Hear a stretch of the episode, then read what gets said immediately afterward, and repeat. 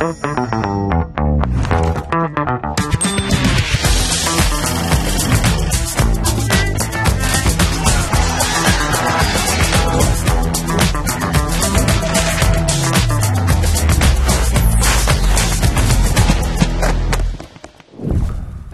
обязательно вы, вырастет мальчика. Давайте вырастим леди. Прекрасная Ну, идеальная картинка, стремление. согласитесь. Да, идеальная картинка. Это как? Удобный ребенок. Это хорошо или плохо? Родители могут быть э, в плену своих установок относительно того, какие должны быть дети. Так, Дмитрий, вы мне сейчас план просто ломаете. Это мои установки родительские. То есть это я придумал. Это ваш миф, как родители. Родительские установки не должны идти э, впереди э, возможностей ребенка. Ну и, конечно, я же родитель, я его ращу. Я же Ну. вкладываю в него что-то. А его вы не собираетесь учитывать? То, что он развивается, меняется, это не надо учитывать. Не идем ли мы здесь э, на поводу модных тенденций послушать ребенка? Нечего слушать, он еще не знает даже об этом. Но а почему не бы- быть более гибкими и не подумать о том, что, ну хорошо, здесь не получилось, давай попробуем что-то еще.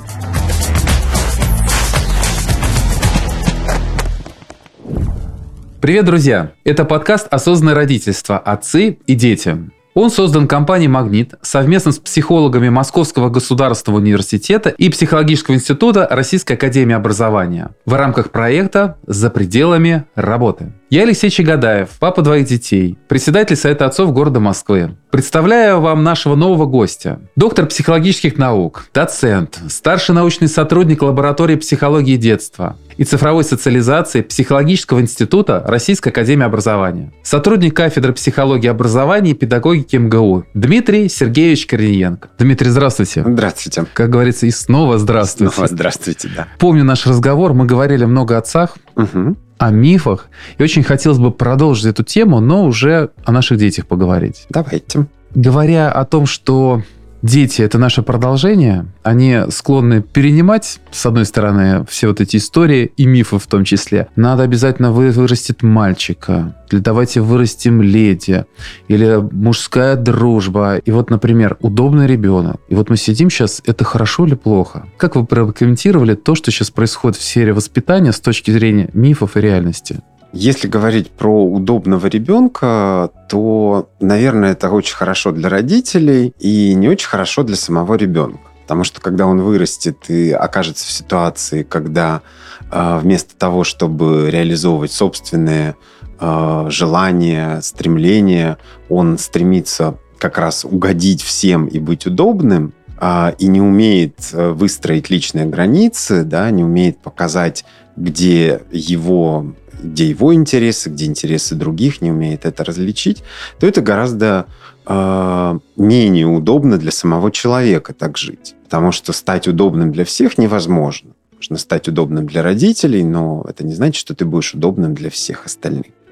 Поэтому это, конечно, не э, самая хорошая установка, которая может быть. По поводу вырастить э, настоящую леди, настоящего мужчину, а здесь нужно понимать, что за этим стоит. Потому что э, если мы вкладываем в эти понятия, неважно, леди или там, мужч- настоящий мужчина, какие-то э, характеристики, связанные с стремлением к достижениям, адекватной самооценкой, пониманием своих возможностей, тем же психологическим благополучием, то тогда, да, наверное, с этим стоит работать. Если же мы сюда вкладываем исключительно какие-то внешние параметры, да, или какие-то установки, которые а, нам кажутся которые должны работать, то, наверное, об этом стоит подумать. Я имею в виду, что э, очень часто родители могут быть э, в плену своих установок относительно того,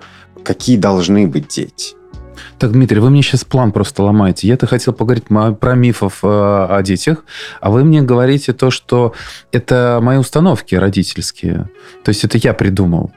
Ну, это ваш миф, как родители. Вы себе сконструировали такой миф, что мой ребенок, он должен быть вот таким. Ну и, конечно, я же родитель, я его ращу, я же вкладываю в него что-то. Мгм. А его вы не собираетесь учитывать? То есть его индивидуальность, его индивидуальные особенности, темперамент, личность, то, что он развивается, меняется, это не надо учитывать. Нет, конечно, надо. Но вот есть мальчик, я хочу, чтобы он вырос мужчиной и отцом. Это как? А, как я об этом думаю, что этот мальчик может принимать решения, что он способен договариваться, что он, э, опять же, волевые качества как-то демонстрирует э, лучше, чем я, допустим, физически тоже лучше, чем я.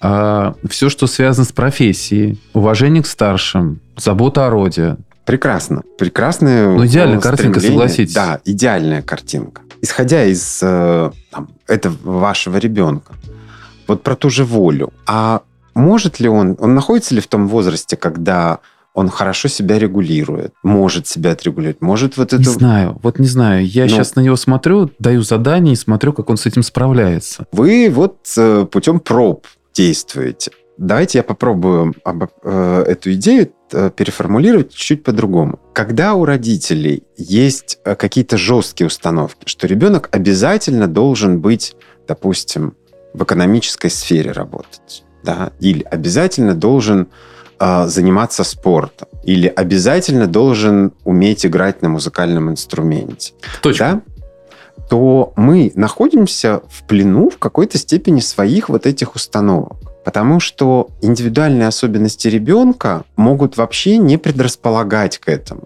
Ну, например, а, ребенок может быть э, очень активный, очень э, возбудимый, достаточно эмоциональный. Ему трудно сесть и сосредоточиться. И поэтому требовать от него, чтобы вот он жестко выполнял какую-то работу, которая требует сосредоточения, ему будет трудно, а вы не добьетесь ничего.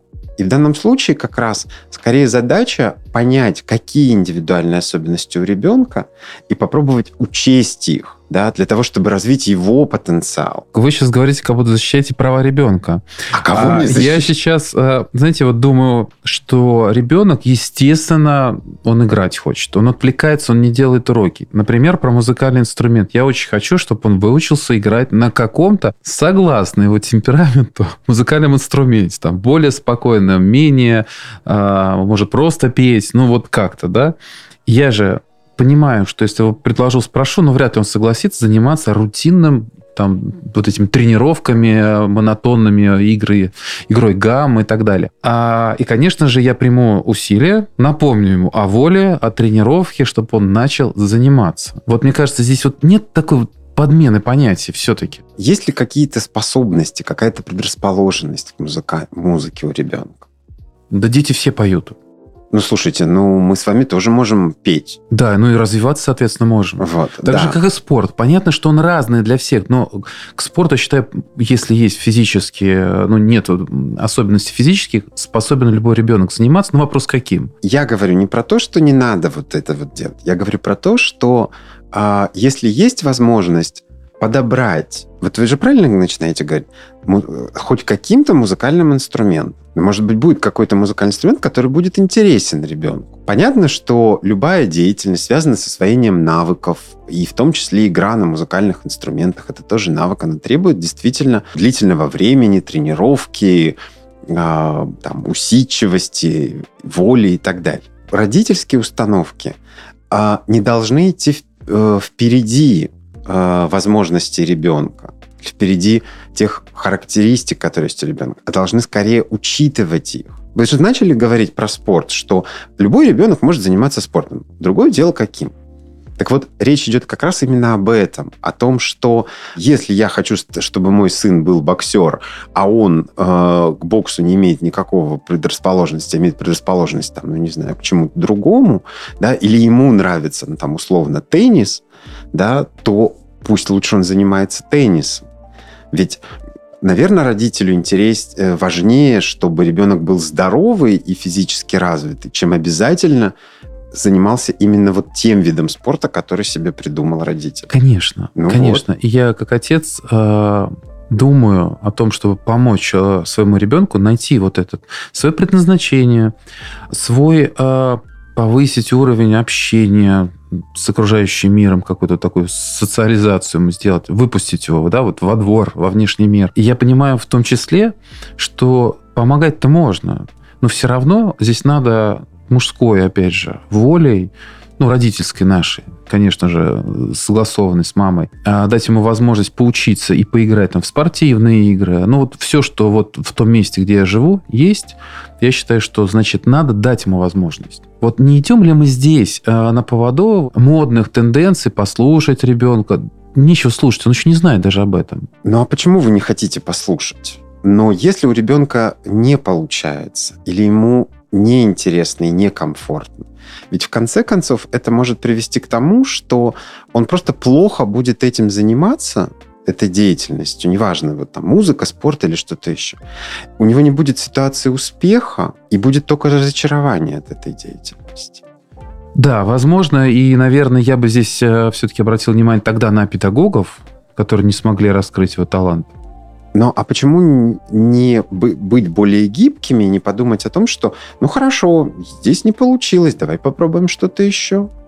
Нормально, в этом году не получилось, следующий год попробовали, следующую секцию, потом следующий. Проходит 10 лет, и в итоге что получается? Ребенок... А, а вам нужен был олимпийский чемпион или физически развитый Ну ребенок? или почти. Опять же, помните, мы говорили в, про родителей, что отцов очень много, и отцы все разные. И как бы мы ни группировали, все отцы разные. Точно так же и родители э, в своих установках, независимо от того, кто это, папа или мама, будут придерживаться более жесткой позиции, да, и, собственно, поэтому, например, у нас есть люди, которые действительно стали выдающимися музыкантами, спортсменами, но при этом есть родители, которые проявляли, например, такую же гибкость, да, и искали ту ту сферу, в которой ребенок лучше всего раскроется, не настаивая на своем. И эти люди тоже стали успешными музыкантами, людьми, олимпийскими чемпионами, точно так.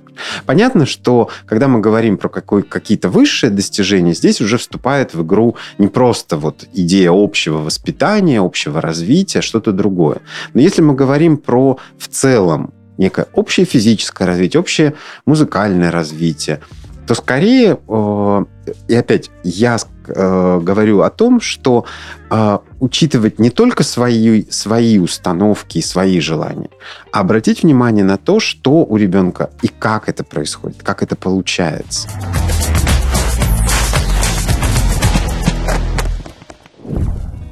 Семейные традиции, связь поколений, там история рода. Есть определенные все-таки какие-то вещи, которые в семье были приняты. Передача каких-то семейных ценностей через профессию, через образ, опять же, отца, мамы, через э, какие-то поколенческие вещи, допустим, там карьеры профессиональных людей, механиков. И вот если не получается ли такое, что когда мы даем возможность как-то вот проявить ребенку себя, он начинает же обесценивать, говорит, ну что-то там, водитель, я вот блогером могу быть. Есть конкретные профессии, которые можно освоить и точно спокойно содержать свою семью. А есть еще увлечение времени. Вот как здесь не перейти эту грань и все-таки сохранить связь с родом, с какими-то нашими вот ценностями и не податься этим увлечением? Можно я вам задам провокационный вопрос? Попробуйте. Представьте себе, что вам вы можете выбрать профессию, это будет абсолютно одинаковое по доходу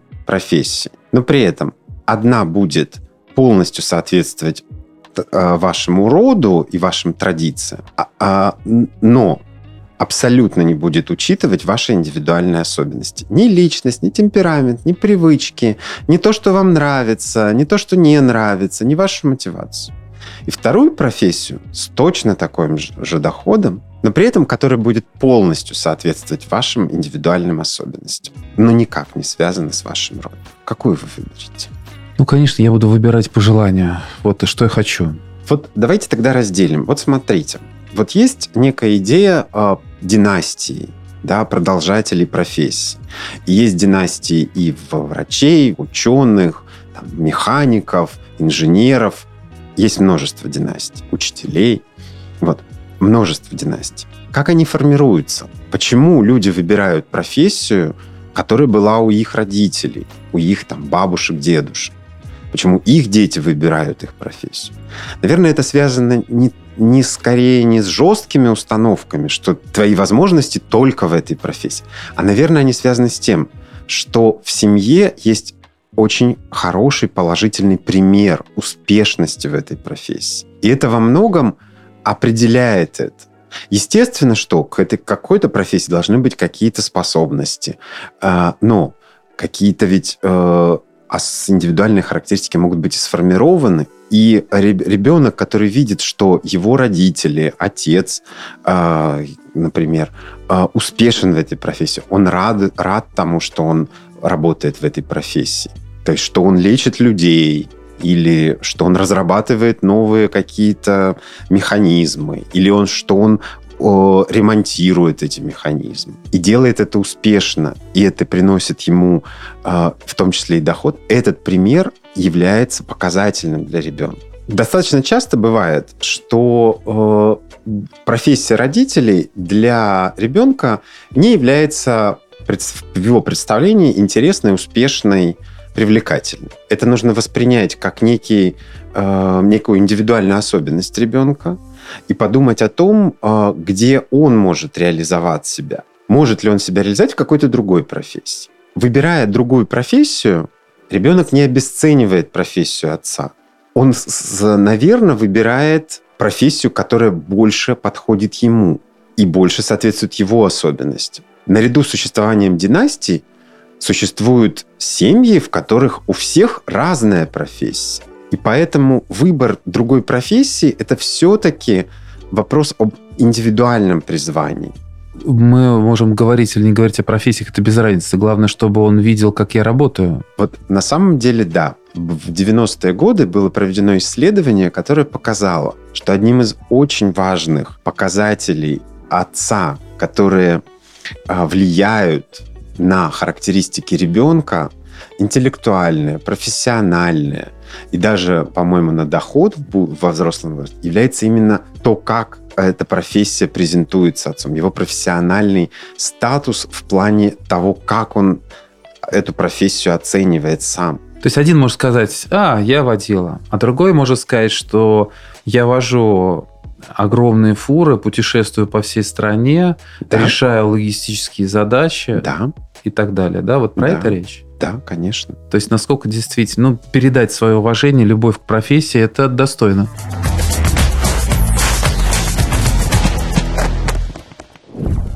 Хорошо. А, давайте сейчас с другой стороны посмотрим. А, не тоже же папа воспитывает ребенка. Есть да. же еще мама. Конечно. Да?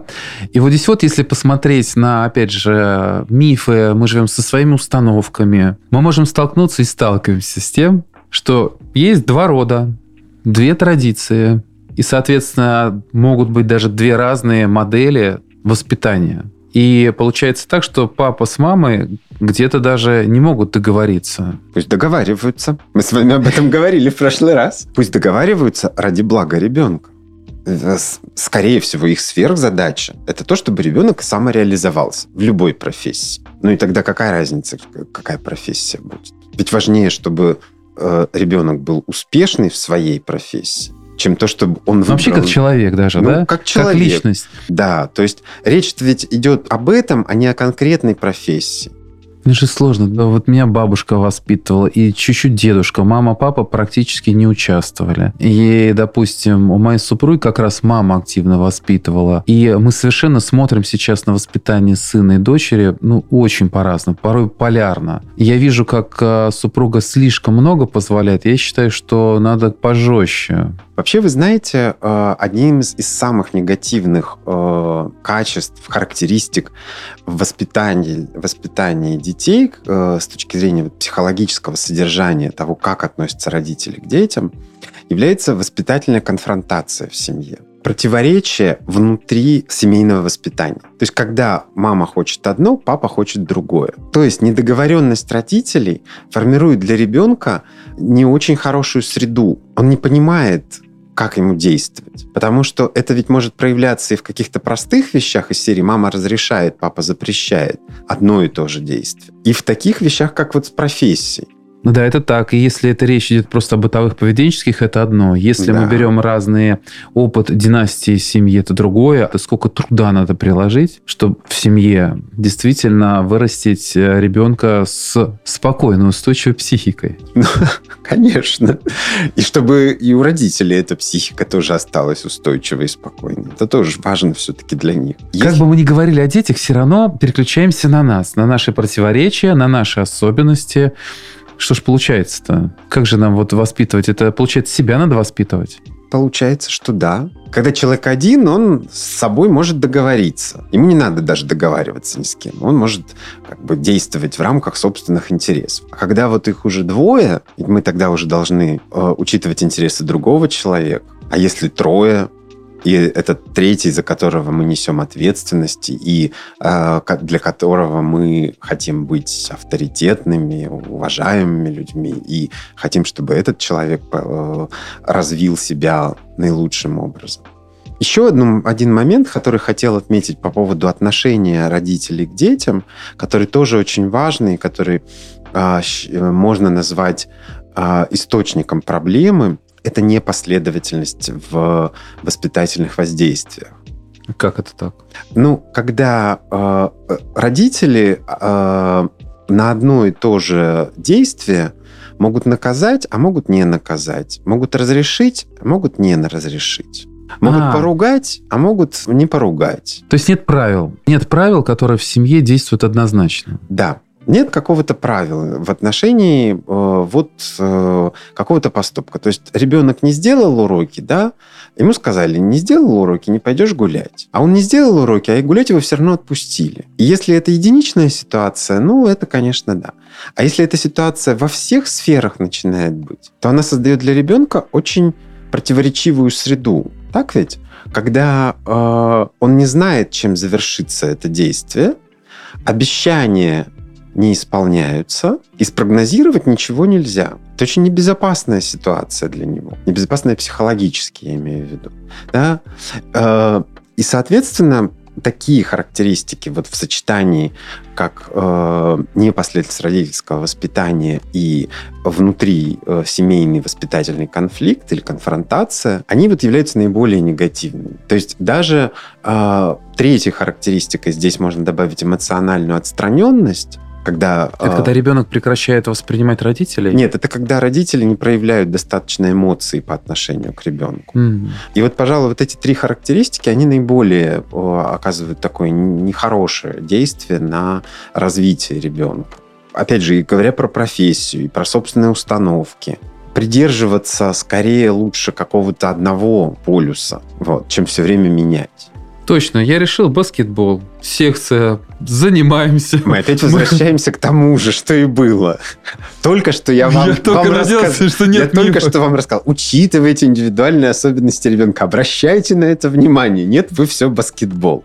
Ну а если у ребенка предрасположенность к плаванию? Дмитрий, это все понятно. Я просто, знаете, сейчас понимаю, что э, не получится там одно правило исполнить, допустим, учесть интересы ребенка. Получается, что вот сейчас мы затронули тему вроде как мифов, да, все вот эти медийные истории про успешных людей, все эти образы программ воспитания, все это все равно идет в нас, и мы должны выпустить что-то нужное как для ребенка, помочь ему.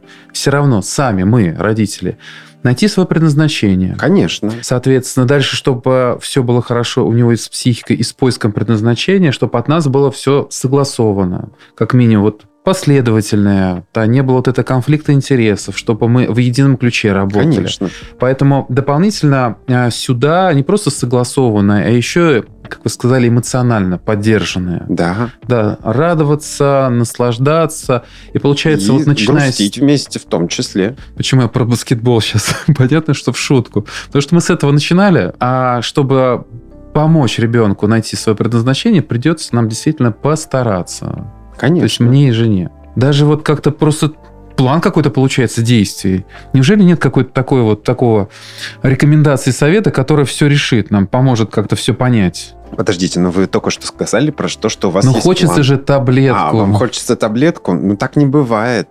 Ведь даже э, при таблетке ее надо пить курсом делать что-то еще. Получается, на этой ноте, наверное, мы должны закончить. И, может быть, пожелаете нашим слушателям и зрителям, папам и мамам э, что-то такое, что действительно, может быть, им поможет. Я бы хотел пожелать э, вам достичь согласия, договоренностей э, в ваших представлениях, установках э, относительно того, как воспитывать ребенка, как относиться к нему, какую профессию ему выбрать. И, конечно же, помнить о том, что ребенок тоже обладает индивидуальными особенностями и собственными э, характеристиками, которые необходимо учитывать. Конечно, чем э, младше ребенок, тем в большей степени мы на него оказываем влияние, но по мере взросления и очень быстро его собственные особенности будут брать верх, и нам придется их учитывать. Друзья, сегодня с нами был Дмитрий Сергеевич Корниенко, доктор психологических наук, доцент, старший научный сотрудник лаборатории психологии детства и цифровой социализации Психологического института РАО, сотрудник кафедры психологии, образования и педагогики МГУ. В подкасте «Осознанное родительство. Отцы и дети» мы стараемся затронуть много интересных тем, которые помогут нам лучше понять наших детей, дать вектор на построение максимально гармоничных отношений с ними. Подкаст создан компанией «Магнит» совместно с психологами Московского государственного университета и Психологического института России Российской Академии Образования для большой семьи сотрудников в рамках проекта «За пределами работы». До новых встреч!